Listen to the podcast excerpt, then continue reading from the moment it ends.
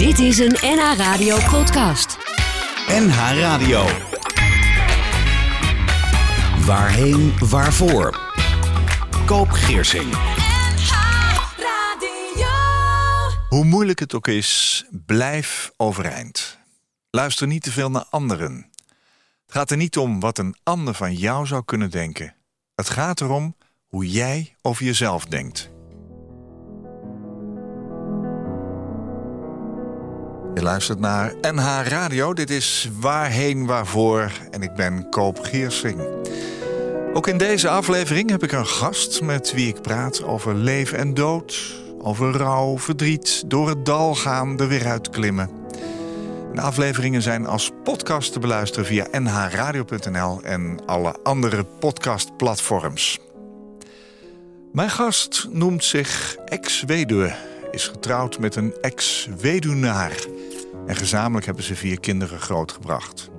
Nu zijn ze allemaal de deur uit. En na de wending is zij omgeschoold tot orthopedagoog, hypnotherapeut en psycholoog. En al 22 jaar werkzaam als rouwtherapeut.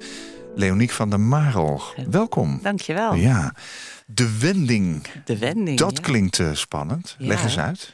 Ja, nou, dat is nogal een wending als je partner overlijdt. Ik bedoel, dan is dat daar is gebeurd. Ja, Ja. sorry, ja, dat Ja. is gebeurd. Inderdaad, vandaar het woord ex-weduwe. Mhm. Ondertussen 26 jaar geleden. Dus ik ben heel blij dat dat heel ver achter mij ligt. Jos, hè? Jos is dat, ja. ja. En eh, ja, voor mij was dat wel een wending, ja. Je zegt, ben heel blij dat dat ver achter me ligt. Waarom Oh. zeg je dat? Het was zo zwaar. Ja, ik, als ik nu in mijn praktijk mensen krijg die het net meemaken, denk ik, oh, ik ben zo blij dat ik daar niet meer zit. Want oh, wat is dat zwaar. Ja. ja. Ja. Ja. Was hij dan plotseling overleden? Was Min hij- of meer wel, ziek? ja. Of, eh, ja hoe is dat gegaan? Ja, uiteindelijk aan een verwaarloosde salmonella-infectie. Ja, je zou denken, kan dat? Maar goed, dat, eh, het is een te lang verhaal om te vertellen. Maar uiteindelijk is dat wel zijn eh, dood geworden. Oh ja. Ben je bij zijn overlijden geweest? Ja, ik was erbij. Ja, Ja. ja. En, en ook ik begrijp dat je kunt zeggen, ga maar, het is goed zo. Waar je van later dan denkt, hoe heb ik dat kunnen zeggen? Je hebt het gezegd. Ik heb het gezegd, ja. ja. Ja. Ja. Had je het idee dat hij dat nodig had? Moest hij dat setje even hebben? Kennelijk. Mocht hij loslaten toen? Van Ja, jou? van mij wel. Ja, ja. Hij, had wel, hij was een maand lang had hij in het ziekenhuis hard gestreden, zeg maar. En eh, ik zag wel dat het klaar was. Ja. Dus ja, dan kan je eigenlijk niet anders dan dat zeggen. Hè. Dat, ik weet niet, op de een of andere manier voel je dat dan op zo'n moment. Ja. Ja. Toevallig heb ik gisteravond bij een familie thuis gezeten... waar ook iemand eh, overleden is. En Ja. die, ehm, die mevrouw zei ook, ik heb tegen hem gezegd, ga maar. Ja, ja. Ik vond dat zo bijzonder. ja, ja. Ja, maar Ja. heb jij ook gedaan? Ja, en ouders zeggen het ook tegen hun kinderen. En die kunnen zich daarna later zo raar over voelen. Van, denkt mijn kind nu niet, oh, hij mocht doodgaan. Maar dat, dat is het niet. Het is vanuit liefde dat je wil dat het voor die ander stopt. Dat je ziet hoe zwaar het is voor die ander. Ja, einde aan de pijn ook. Ja, ja. zeker. Je bent orthopedagoog. Hè? Je houdt je bezig met de problematische leer- en opvoedingssituaties van kinderen en jeugdigen. Je bent hypnotherapeut. Hè? Hypnotherapie is een behandelvorm waarin je onder hypnose of trance meer inzicht in jezelf krijgt. En aan je klachten kunt gaan werken. En je bent psycholoog en al 22 jaar werkzaam als rouwtherapeut. Nou, je vertelde net, Jos, hè, 26 jaar geleden is hij overleden. Ja. Waarom ben jij al zo lang rouwtherapeut? Ja. Waarom? Nou, in eerste instantie vond ik dat mijn leven niet zo door mocht gaan na deze zinloze dood. Ik vond het heel zinloos. Hij was jong. Ja. En ik Maar hoe dacht, oud was hij? Hij was 47. Ja. Hij was iets ouder dan ik. Oh, ja. Ehm, ik was toen 34, maar ik vond het zo zinloos. Ik denk, ik kan toch niet gewoon zo doorgaan alsof er niks gebeurd is. Dus toen wilde ik iets anders met mijn leven. Toen heb ik op de kruising gestaan, word ik verloskundige. Ja, je zal denken, wat een rare, Nee. rare Nee, ik andere snap dat, ja. verloskundige of word ik rouwtherapeut. En ik Ja. weet, ik was toen al bij Stichting Achter de Regenboog. En ik, ik, we gingen een strandwandeling maken. En die collega zei, ja, maar Leonieke, het heeft alle twee met het leven te maken. En ik dacht, Circle of Life. Hè? ja, precies. En toen ben ik toch de rouwtherapie ingegaan. Ja, ja. Stichting Achter de Regenboog. Ja, dat is een stichting die zich bezighoudt met kinderen en jongeren die, eh, waarvan een dierbaar iemand is overleden. Zij organiseren daar lotgenotenweekenden voor. Ja. Zo ongeveer. Ik ben nu niet meer bij de stichting. De laatste drie jaar zat ik in het bestuur. En vorig jaar ben ik gestopt. Het was na 25 jaar ook wel genoeg. ja. Ja, De, de tijd dat Jos overleed en, en daarna is heel zwaar geweest voor jou, hè? Ja. vertelde je net. Ja. Dan ga je rouwtherapeut worden. ja. Duik je weer helemaal onder in dat verdriet. Ja. Waar komt dat dan vandaan? Ja.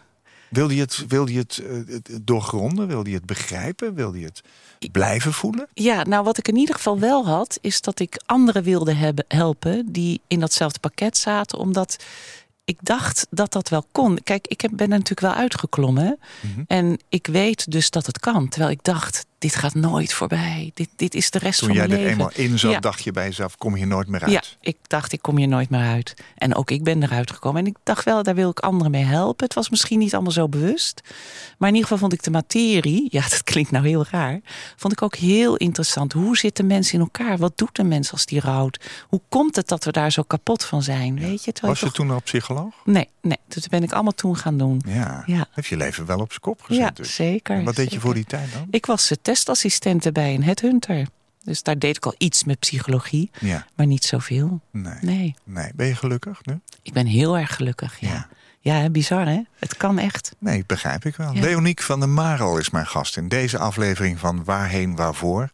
Orthopedagoog, hypnotherapeut, psycholoog en al 22 jaar werkzaam dus als rouwtherapeut.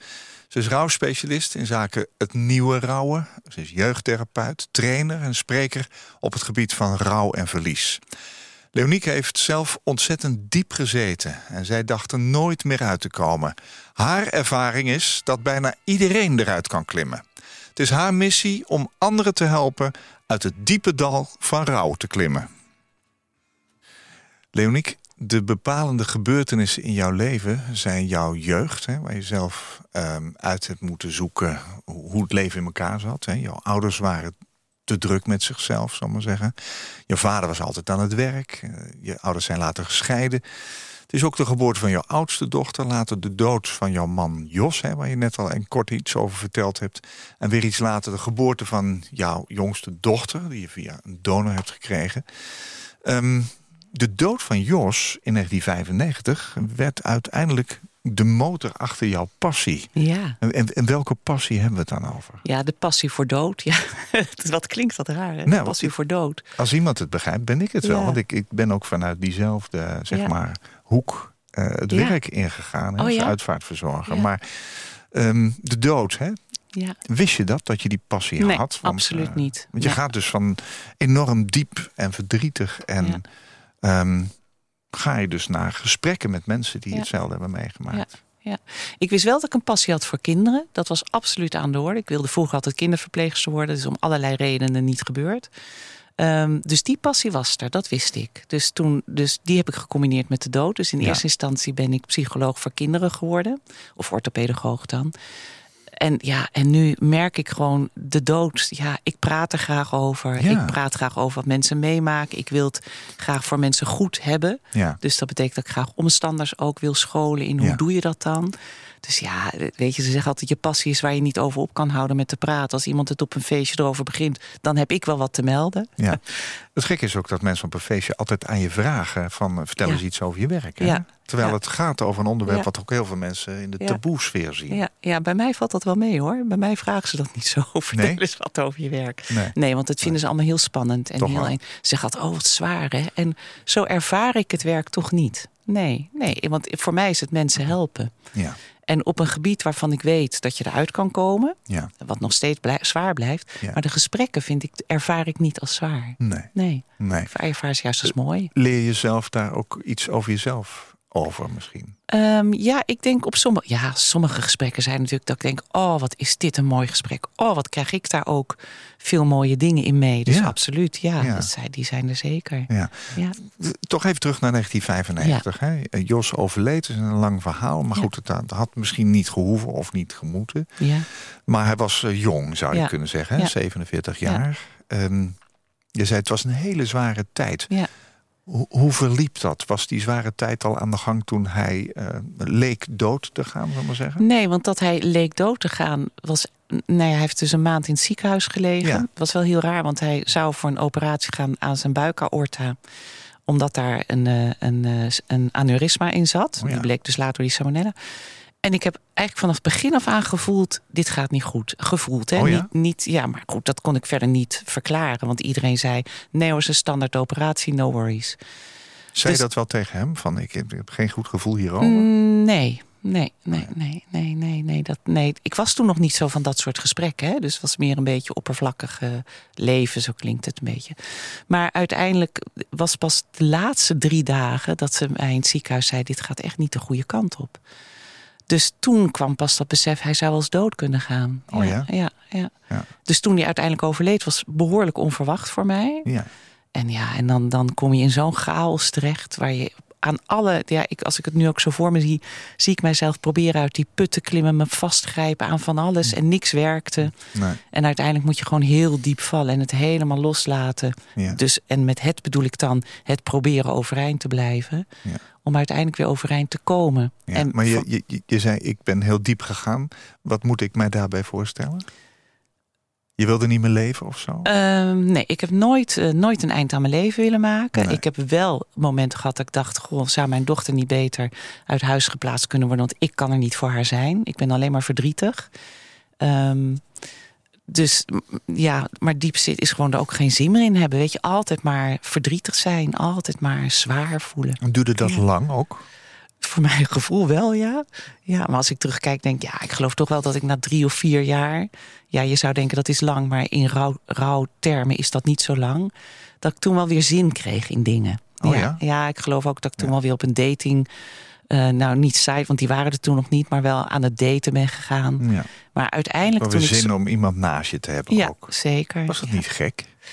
Ehm, Voelde dat niet als verraad naar Jos? Nou, de zin daarin hebben was geen verraad. Maar als je dan op, e- op het eerst, of voor de eerste keer weer iemand naast je hebt, dan wel. Ja. Maar de zin erin hebben niet. Dat was Nee. geen verraad. Nee, dat, dat Nee. voelde heel natuurlijk Ja, ook. ja, ja, de Ja. mens is denk ik ook niet gemaakt om alleen te zijn. Nee. Weet ik niet. Merkte je aan jezelf dat je aan het opklimmen was? Dacht je, zei je wel eens tegen jezelf, goh, het, het gaat eigenlijk beter? Hoe gaat zo'n proces?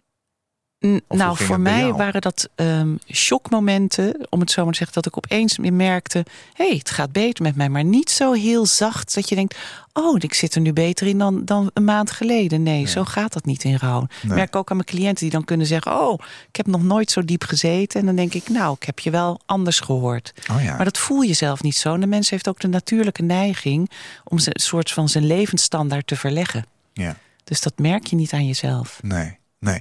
Manu Kersen was ooit een keer mijn gast. Die zegt, eh, net als jij eigenlijk... rouw is, is keihard en vaak ook heel eenzaam werken. Ehm, hoe heb jij dat zelf ervaren? Ja.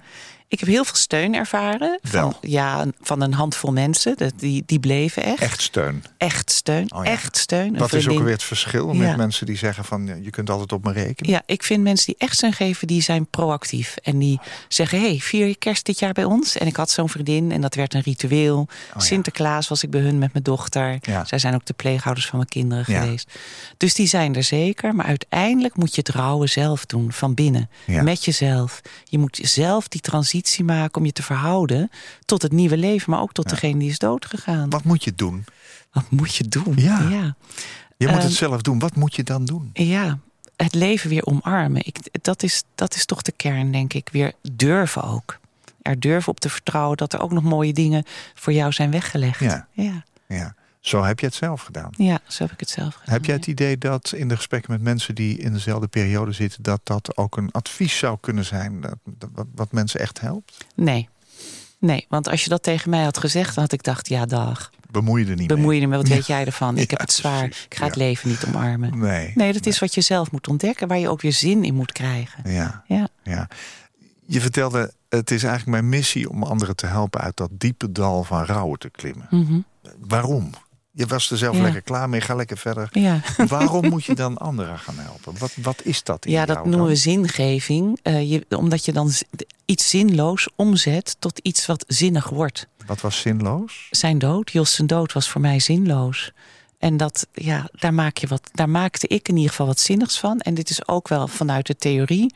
Oh ja. Zien we dat ook? Dat zingeving een proces in rouw is. Een stap is die, of stapje, het is niet echt een stap. Ja. Maar je hoort het ook veel van mensen. Hè? Ja. Van nou nee, daarna kon ik echt, nee, ik ben toen dit en dat gaan doen. Dus ja, dat herken je misschien zelf ook wel. Mhm. Dat je daardoor andere dingen gaat doen. Zin geven. Ja. En dat heeft je ook geholpen. Dat heeft mij absoluut geholpen. Ja. Ja. Nu ga je natuurlijk vragen hoe dan. dat vind ik een moeilijke vraag. Nee, ik vroeg, ik, ik vroeg ik mezelf even af. ehm, Welke rol speelt Jos nog in jouw dagelijks leven? Nou ja, kijk, ik werk veel met een uitvaartondernemer in eh, Blijswijk, Werner Uitvaart. En die zegt altijd geïnspireerd sinds. En die inspiratie is de dood van hun dochter. En dat vind ik zo mooi, want ik denk, Oh ja. hij is mijn inspiratie daarin. Ja? En ik reed hier net naartoe, ik deed de radio aan... en toen kwam The Walk of Life op de radio van de Dire Straits.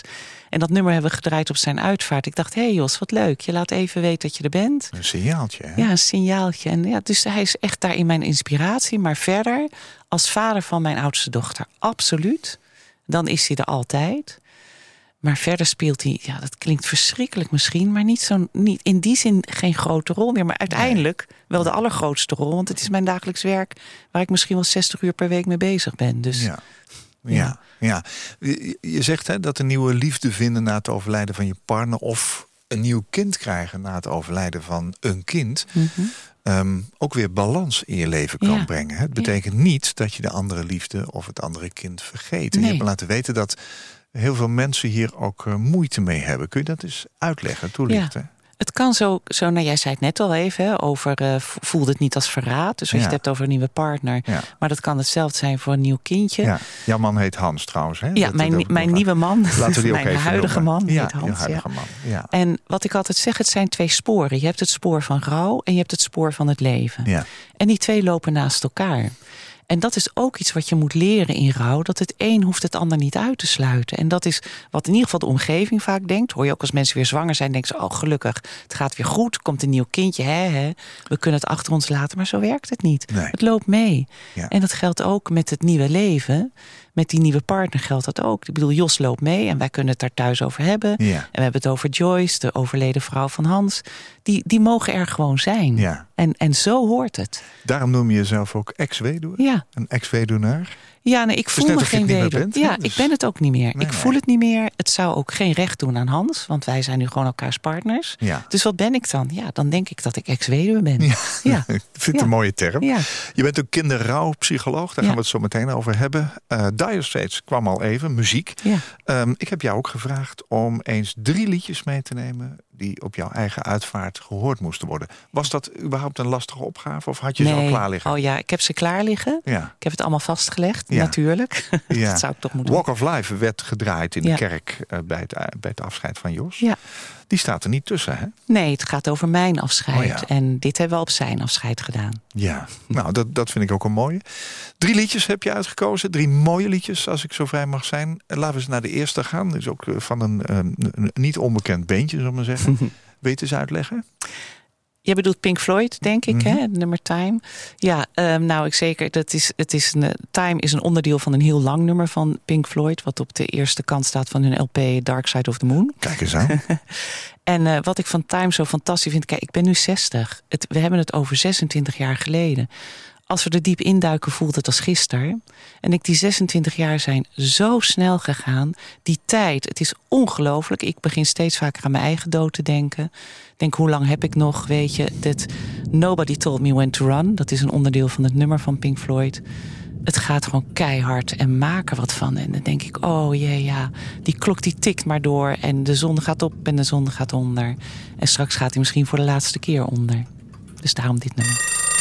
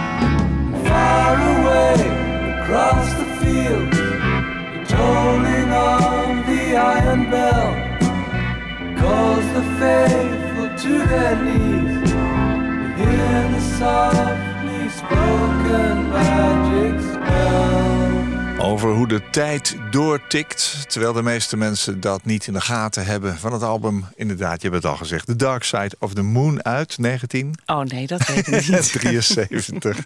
Pink Floyd, 7 minuten ruim. Um, prachtig liedje, dankjewel.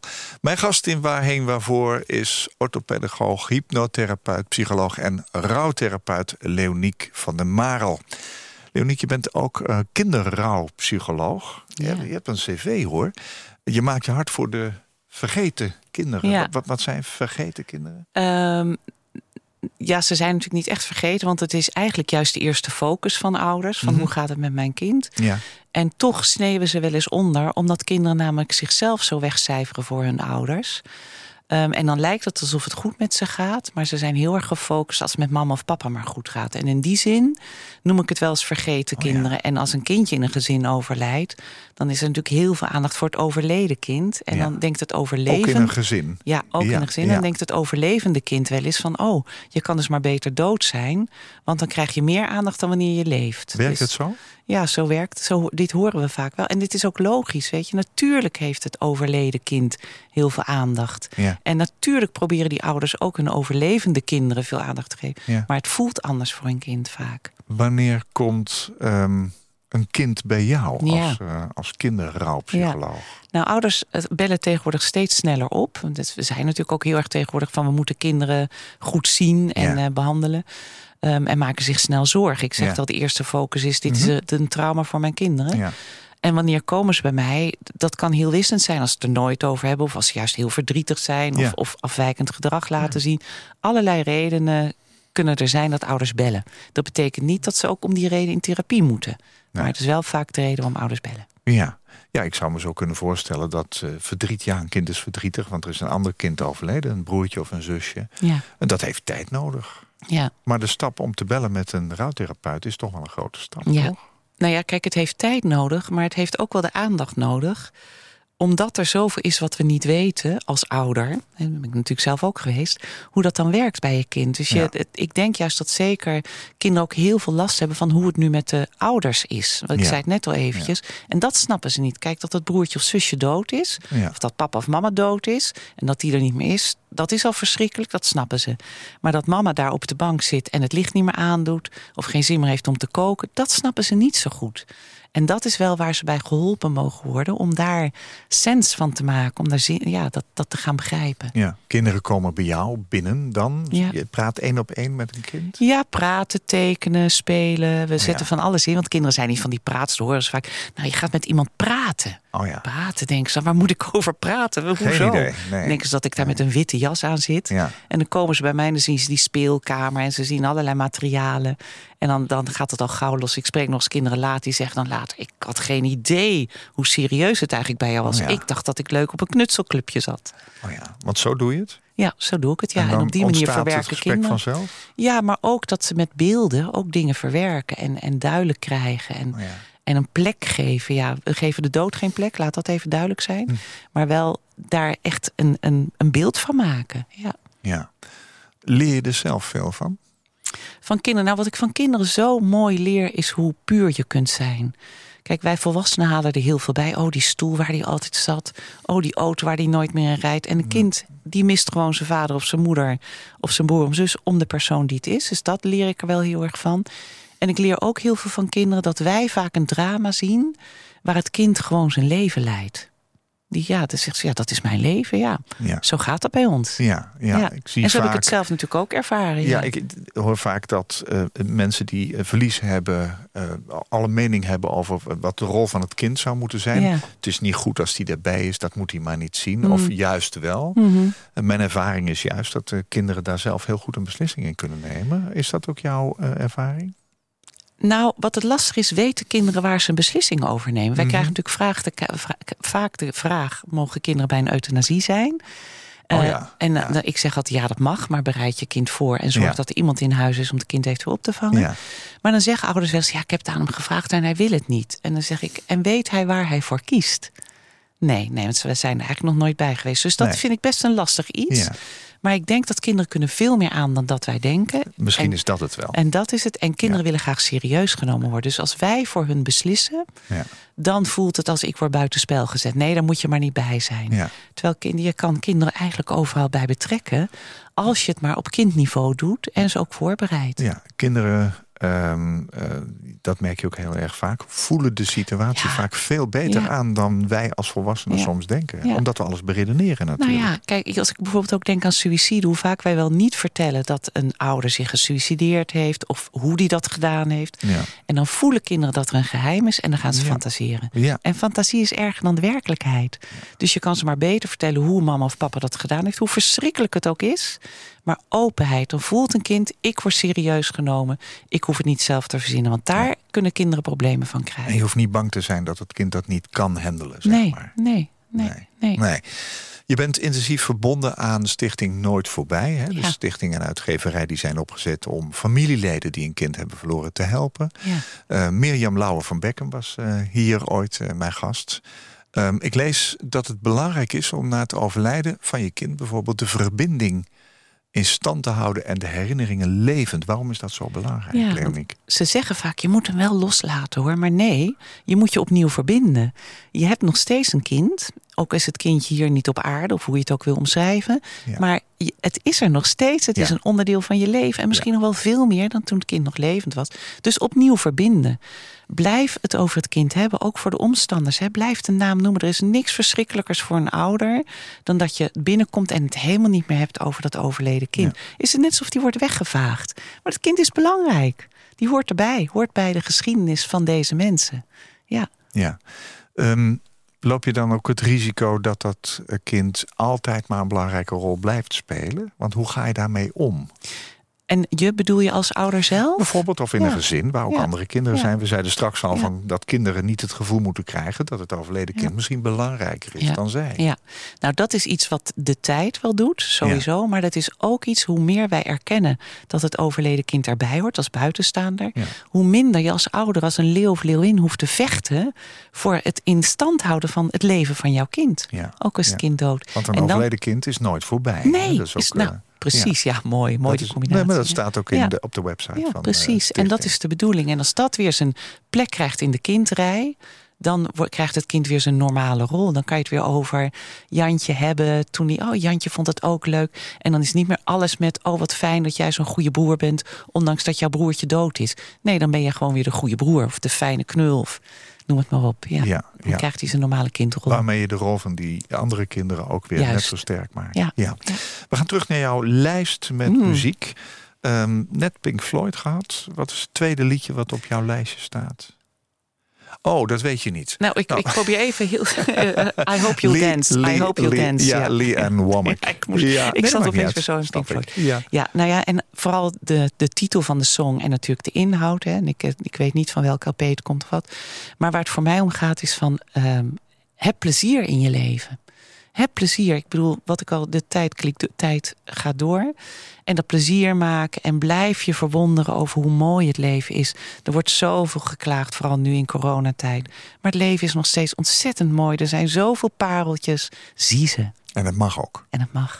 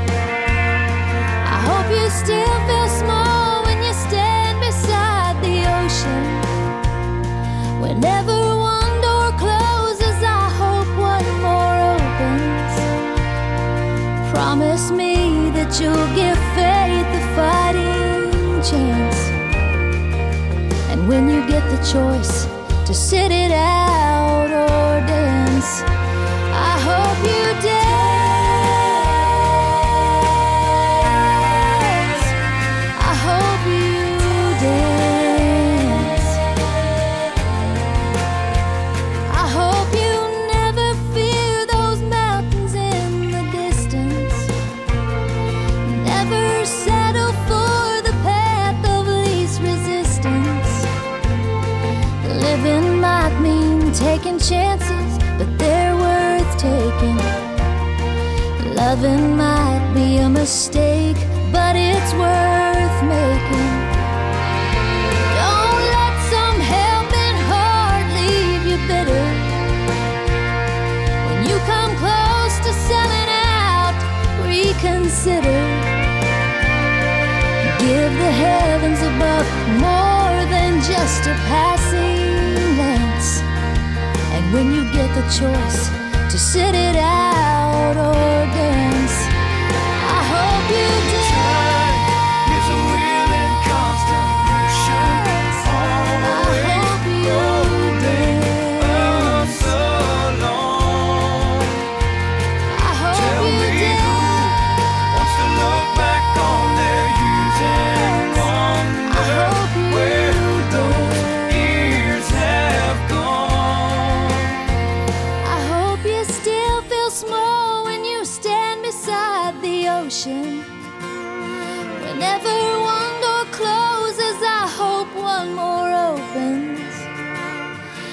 Promise me that you'll give faith a fighting chance. And when you get the choice to sit it out or dance.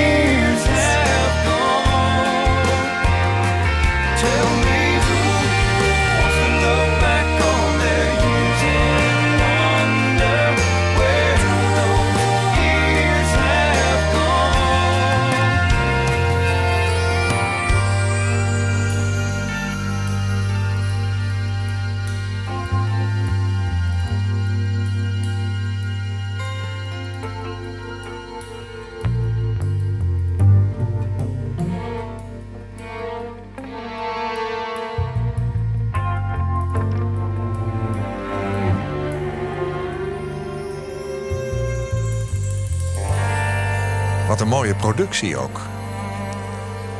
Violen, Sally, ik hoor ze allemaal. Lee Ann Womack, Amerikaanse countryzangeres. Eh ruim twintig jaar geleden bracht ze deze eh, crossover hit uit. Hè. Dus net, net niet helemaal meer country, maar Ja. in Amerika is dat wat meer gescheiden dan hier eh, bij ons. I Hope You Dance. Omdat je zegt, geniet ook van het Ja. moois wat het leven Nou, te bieden heeft. zeker. En dat mag ook. Ja. Ja, soms is dat heel moeilijk hè, als je verdriet hebt. Ja, Eh, Alles is eh, grijs en grauw en zwart. Nee hoor, had het tegen mij ook niet gezegd 25 jaar geleden. Nee, ik had het niet gekund. Nee, maar nu wel. Nu wel, dus absoluut. het kan. Ja. Ehm, je schreef, eh, Leonieke, meerdere boeken over rouw bij kinderen. Daar hebben we het net ook over gehad. Ja. Hoe anders is die bij volwassenen? Je zegt kinderen rouwen heel puur. Wat Ja. kunnen wij als volwassenen leren? ja, dat haakt ook wel een beetje aan bij het eh, vorige lied. Kinderen kunnen heel veel plezier hebben, ondanks dat er zo'n groot verdriet in hun leven is. Tegelijkertijd. Tegelijkertijd, ja. En, en eigenlijk ook heel afwisselend. Je kan eh, nu met een kind praten en dan zit het heel erg te huilen. En dan, nou, nou ik ga nou weer buiten spelen hoor. En dan denk jij, oh, wacht even, we hadden toch een heel serieus gesprek. Zij schakelen heel snel en ze kunnen een verjaardag heel leuk vinden. En dan zijn ze helemaal niet bezig met dat papa of mama er niet bij is. Zij, is- en dat vind ik ook dus zo puur aan ze. Zij leven heel erg in het nu. En ik denk dat is wat wij van kinderen kunnen leren. Zij voelen zich niet schuldig als ze een leuk moment hebben. En wij als volwassenen voelen ons al heel gauw schuldig. Ja, ik kan toch niet nu lachen terwijl mijn man net begraven is. Of, nou, noem het maar op. Geldt niet voor iedereen hoor trouwens, maar dat is wel wat ik veel zie. Ja. Ja, dat, dat, en ik zou bijna zeggen mindful rouw. Hè? Wat er nu is, is er nu. ja. En Ja. dat hoeft er straks helemaal niet te zijn. Mindful is je bewustzijn van. Ja, en het ook omarmen en het accepteren. Je mag nu blij zijn en je mag nu ook verdrietig zijn. Dat mag Want naast elkaar bestaan. mag naast elkaar, mag in het moment zijn. Want ook op verdrietig zijn kan zo'n taboe rusten. En dan zit je, mensen zeggen ook altijd sorry als ze bij mij gaan huilen. Zeg ja, die zakdoekjes staan er niet voor niks hoor. Ik bedoel, dat gebeurt hier wel vaker. Dat is mijn vak. Ja. Maar mensen verontschuldigen zich voor hun tranen. Ja. En dat is ook als je wat langer in rouw bent. En dan wat langer, dat zou al na een half jaar kunnen zijn. Dan durven mensen bijna niet meer te huilen bij anderen. Want dan zeggen ze, ja je zal wel zat zijn Nou van is het de ook een keertje klaar. Nou is het ook een keer klaar. Oh ja. En kinderen zitten er zo niet in. Nee. Nee. Nee, gaat Nee. bij kinderen sneller ook daardoor? Nee, dat vind ik niet per se. proces, nee, misschien, en misschien wel juist niet, omdat ze niet altijd de erkenning krijgen voor hun rouw die ze moeten hebben. Dus dat, en ik vind ook wat lastig is, kinderen houden ook het gesprek af, omdat iedereen altijd heel zielig tegen ze gaat praten. Ja, papa is dood, hè? Oh, wat erg. Nou, als ik iets hoor van kinderen van een reden waarom ze het er niet over willen hebben, is het dat. En dat praat maar gewoon. Hou je normale toon. Dat doen wij met volwassenen ook vaak, hè? Hoe is het nu met je? Ja. Nee, zeg maar gewoon, hé, hey, hoe is het nu? Hè, wat houd je overeind vandaag? Of wat, wat, hè, wat, waar, waar loop je tegenaan? Ja. Een normale toon. ja. Je, het is jouw vak, hè? dat zei je ook al, om Ja. te praten met mensen die in rouw zijn. Ja. eh, die eh, ernstig verdriet eh, hebben of die iets zwaars hebben meegemaakt. Mhm. Moet je zelf nog wel eens slikken? Komt Ja. er nog wel eens iets terug die zegt, wauw. Nou, ik weet niet of er dan iets terugkomt, maar ik moet wel slikken, ja, zeker. En dan, dan heb ik ook wel tranen. zeg ik, ja, het raakt mij ook even wat je vertelt. En, maar meteen, doordat ik het zeg, is het meteen bespreekbaar. En dan gaat een ander niet voor mij zorgen. Nee. Want ik ga meteen weer terug naar die ander. Ja. Ja, tuurlijk word ik ook geraakt. Nou ja, iets terughalen is misschien omdat het iets raakt wat Ja. je zelf hebt meegemaakt, waardoor je toch ehm, daar gevoelig voor bent of zo. Maar niet bewust dus van mijn ervaring, maar uiteraard Oh ja. is dat, want dat is waarom het ook raakt. Ja. Dat ik er iets in herken, kennelijk. Ja, Zonder dat dat bewust is Ja. wat dat dan is. ik snap het. Ja. Ehm, jij hebt lithografie ontwikkeld. ja. Wat is het? Lithografie, het is een Spaanse samenvoeging eh, van het woord luto. Dat betekent rouw. Ik ben nogal een Spanje-freak. En grafie is vastleggen, dus het gaat om je rouw vastleggen. Ja, dus ik heb een. eh, Hoe een- werkt dat? Ja, ik heb een online rouwverwerkingsprogramma gemaakt. En dat is echt heel anders dan de meeste rouwverwerkingsprogramma's die je treft. Ja. Want dat zijn meer vragen- en antwoordspelletjes. Of nou, spelletjes niet hoor, sorry. Dat is niet aardig van me. Maar dit is echt diepgaand. Eigenlijk alles wat ik al ruim twintig jaar in mijn praktijk doe, zit erin verweven. Creatieve opdrachten, muziekopdrachten, meditaties, artikelen, kijktips. En, en ze gaan een heel rouwboek maken. Dus er staan eh, 52 oefeningen klaar Mhm. om je rouw en je leven met je overledene en zonder je overledene vast te leggen. Mhm. Ja. Echt in een boek vast te leggen, want we vergeten. We vergeten. Ja. Wat is de functie van het vastleggen? Ja, het is de, dat je het uit je hoofd haalt. Dan hoef je, eh, het ligt vast. Dus je hoeft niet meer telkens te denken, oh, dat, dat wil ik aan denken. Of dat. En de nare dingen, die haal je ook uit je hoofd. En daardoor verwerk je ze ook. Dus Ja. schrijven helpt. Dat weten we, dat heeft onderzoek aangetoond. Ja. Ja. Wat zijn je ervaringen met, met eh, Ja. lithografie? Ja, nou, mensen vinden het heel erg mooi. Het is niet voor iedereen weggelegd, laat dat duidelijk zijn. Niet iedereen wil achter de computer werken. Nee. Maar de mensen die het doen, vinden het heel erg mooi en zijn er echt mee geholpen. En zeggen: Ja. Ik kan dit zo op mijn eigen tijd doen. Als het mij uitkomt, ik wil niet naar een therapeut, want ik ben niet ziek. Ik, ik, op die manier wil ik er niet mee geholpen worden. Maar ik wil wel wat met mijn rouw. Ja. En dan is lithografie er ook. En het kan ook in combinatie met therapie. Maar het is vooral dat vastleggen op je eigen tempo. Nog een keer het nalezen. Oh nee, dat moet genuanceerder. Kijk, in de psychologie zeggen we het narratief eh, is onderuit gehaald. Het narratief van jouw toekomstbeeld. Verhalende. Het verhalende, ja, dankjewel. Ja. En dat gaan mensen nu weer opnieuw vastleggen. Hun Ja. eigen verhaal. Ja. Waar kunnen we er meer over lezen, lithografie? Lithografie.nl en grafie is met een F. En luto is zonder H. Mensen zeggen het vaak met een H. Maar Ja. lithografie, precies Oh ja. zoals je het zegt. Ja. Ja. Komt misschien van Luther of zo, hè? Nee, ja, nee, het is Spaans. Luto. nee, ja, ik snap het wel, maar dat je die H misschien Oh, wel sorry, eh, voor jezelf bedenkt of zo. Heel erg mooi, lithografie.nl. Ja, En daar eh, kunnen ze meer over lezen. Het vastleggen dus van je herinneringen. Ja, Of van je rouw ook. Hè? En van je rouw, om, opdat je niet vergeet. Opdat ook. je niet vergeet. Want Oh, je wilde ook naar terugkijken. Dat mensen aan je vragen, hoe was dat dan toen? Of je kinderen willen het nog een keer lezen. Maar ook dat leven samen leg je ook vast. En dat wil je ook niet vergeten.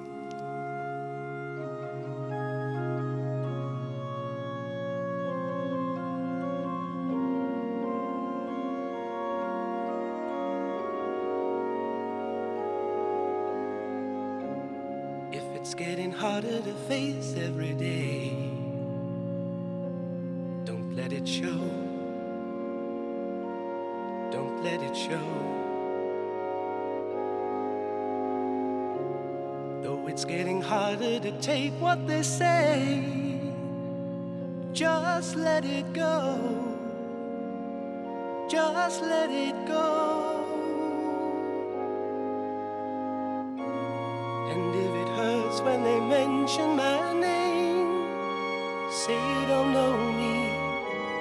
And if it helps when they say I'm to blame, say you don't know me.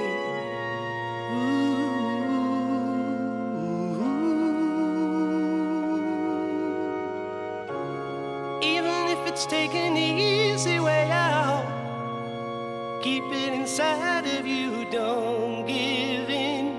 Don't tell them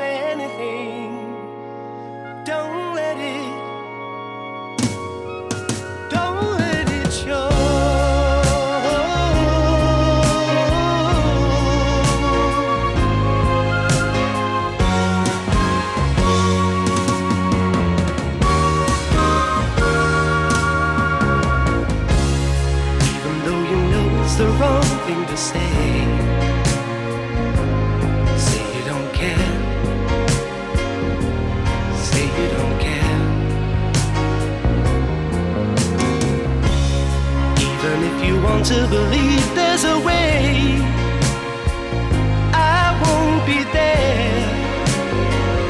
I won't be there. But if you smile when they mention my name, they'll never know you. And if you laugh when they say I'm to blame, they'll never own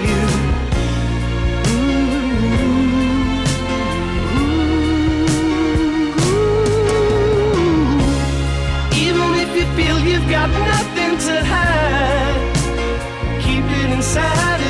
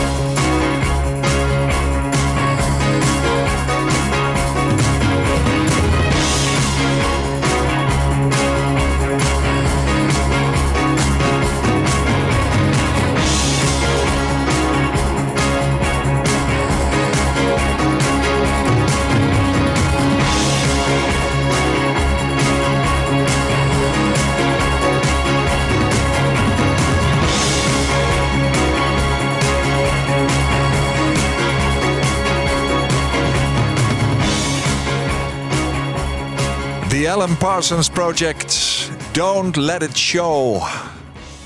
Ja, dat is over het masker dat wij soms dragen. Eh, want dat dragen we toch? Ja, en dat, dat, dat gaan we ook dragen omdat we denken dat onze omgeving het niet meer aan kan. En dan denken we, laat ik het maar niet meer over hebben. Want ja, ze draaien weg of ze gaan zuchten. Of iemand zei ooit een keer tegen mij, moet het nou alweer over die dood gaan? Oh ja. En toen dacht ik, oké, met jou hoef ik het dus nooit meer te bespreken. Ja. dat, dat wilde je ook niet nee, meer. dat daarna. wilde ik ook niet meer. Dat is Nee. meteen klaar. Is dat ook de, de keuze voor dit liedje? In jouw zeg maar top drie Ja, van zeker. liedjes die op jouw uitvaart moeten ja. klinken? Dus in mijn geval zou het zijn, laat het wel zien. Ja. Maar ja, dit is Ellen Parsons, Don't Let It Show. Omdat ik wel geleerd heb dat je sommige dingen maar beter niet kan laten zien. Nee, nee, maar dat helaas. ook heel veel mensen inderdaad een masker op hebben. Hè? Dat je niet weet wat erachter leeft. Nee, precies. En dus blijf nieuwsgierig voor de mens achter de mens. Ja, Ja, vond een fijn gesprek, Leoniek. dankjewel. Ko. Mijn gast in deze aflevering van Waarheen Waarvoor is Leoniek van der Marel, orthopedagoog, hypnotherapeut, psycholoog. En al 22 jaar werkzaam als rouwtherapeut. Ze is rouwspecialist in zaken het nieuwe rouwen. Jeugdtherapeut, trainer, spreker op het gebied van rouw en verlies. En Leoniek begeleidt kinderen en volwassenen bij onder meer rouw, echtscheiding, relatie, opvoedingsproblemen. En als Leoniek ergens maar over door zou willen praten, dan is het over de dood. Over hoe kinderen met dood omgaan, hoe wij met de dood omgaan. En hoe gepassioneerd zij raakt als zij merkt dat daar dingen in gebeuren die in haar ogen niet fijn zijn.